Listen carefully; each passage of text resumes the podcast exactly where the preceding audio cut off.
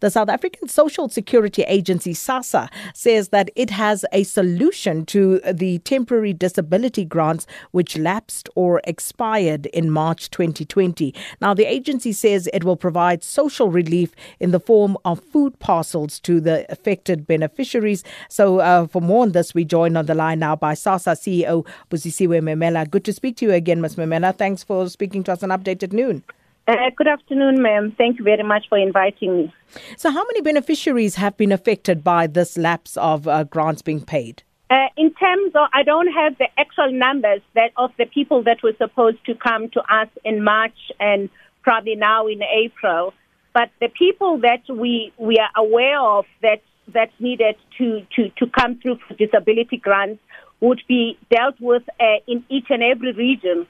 They would reach out for the people from to the people and those that are that the region may not be able to identify have been given a number that they need to call, and some of them actually went to our to our pay our pay points, not access points, to our pay points in deep rural areas where we also provide support and register their names. And in those that are actually uh, um, uh, experiencing some kind of disability, what we normally would do is we would deliver them the, the food to their homes uh, because many may not even be able to be to move physically. So that's what we do. The, the ones that uh, uh, we we would provide uh, food over and above uh, the ones that are people with disability that have fallen off the system would be those that have fallen off the system either because they changed a bank account and did not receive their grant and then would provide that. The third category of people is the, the sheer volumes of people that we now are having through our call center system who are suffering undue distress.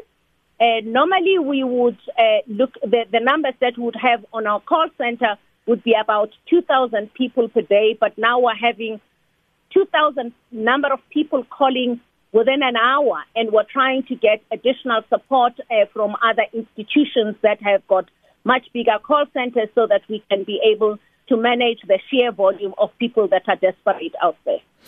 So, how immediate will that be? Because I'm looking at messages right now. Uh, someone is saying, I sent an email last week. And as you can imagine, after you gave me the details this morning and I put them up on social media, I've received, um, you know, several messages back uh, saying they can't get through to the various numbers in the various provinces. So, how soon are you looking to get uh, that backup assistance? Uh, by the end of t- today, we've spoken to three companies to give us alternative solutions. By the end of today, we should be able to know which so- solution we're going to use or which capacity we're going to use so that we can make sure that within tomorrow we have additional capacity because the need is huge and we understand that. But we, we, we didn't anticipate uh, that the need would be so big on our system because there's also other support that is provided by the provinces. So, with regard to the food parcels, how exactly is this going to work for those who still may not have heard?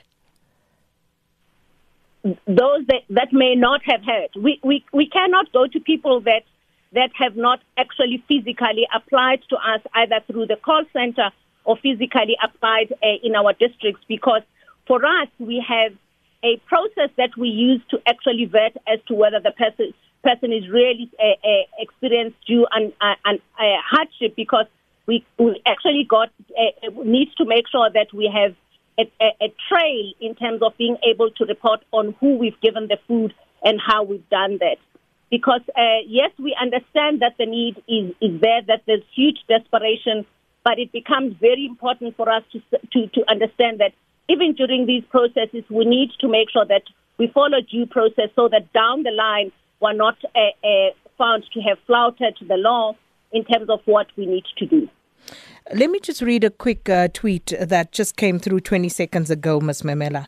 Um, it's from William. He says, um, No feedback after a second email.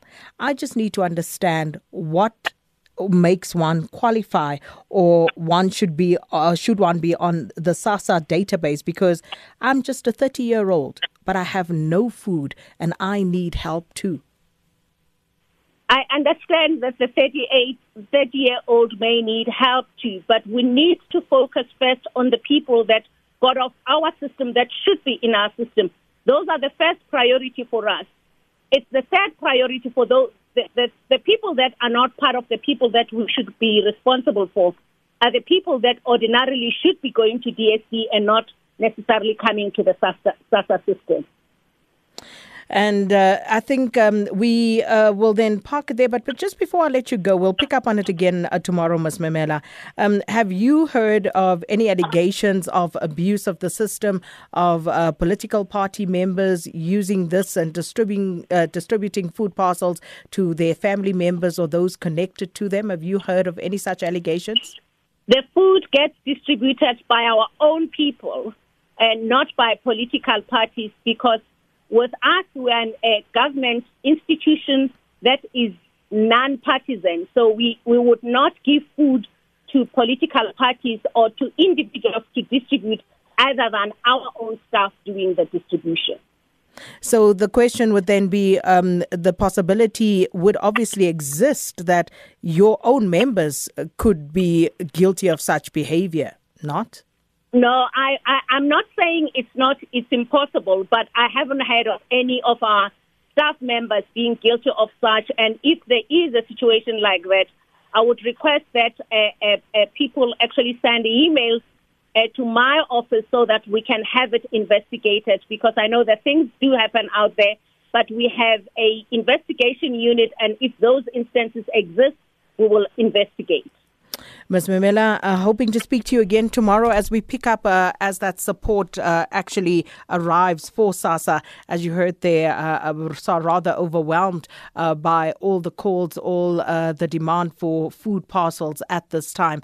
Uh, so SASSA getting other agencies to try and help them to speed up this process, and we'll also keep an eye on those developments.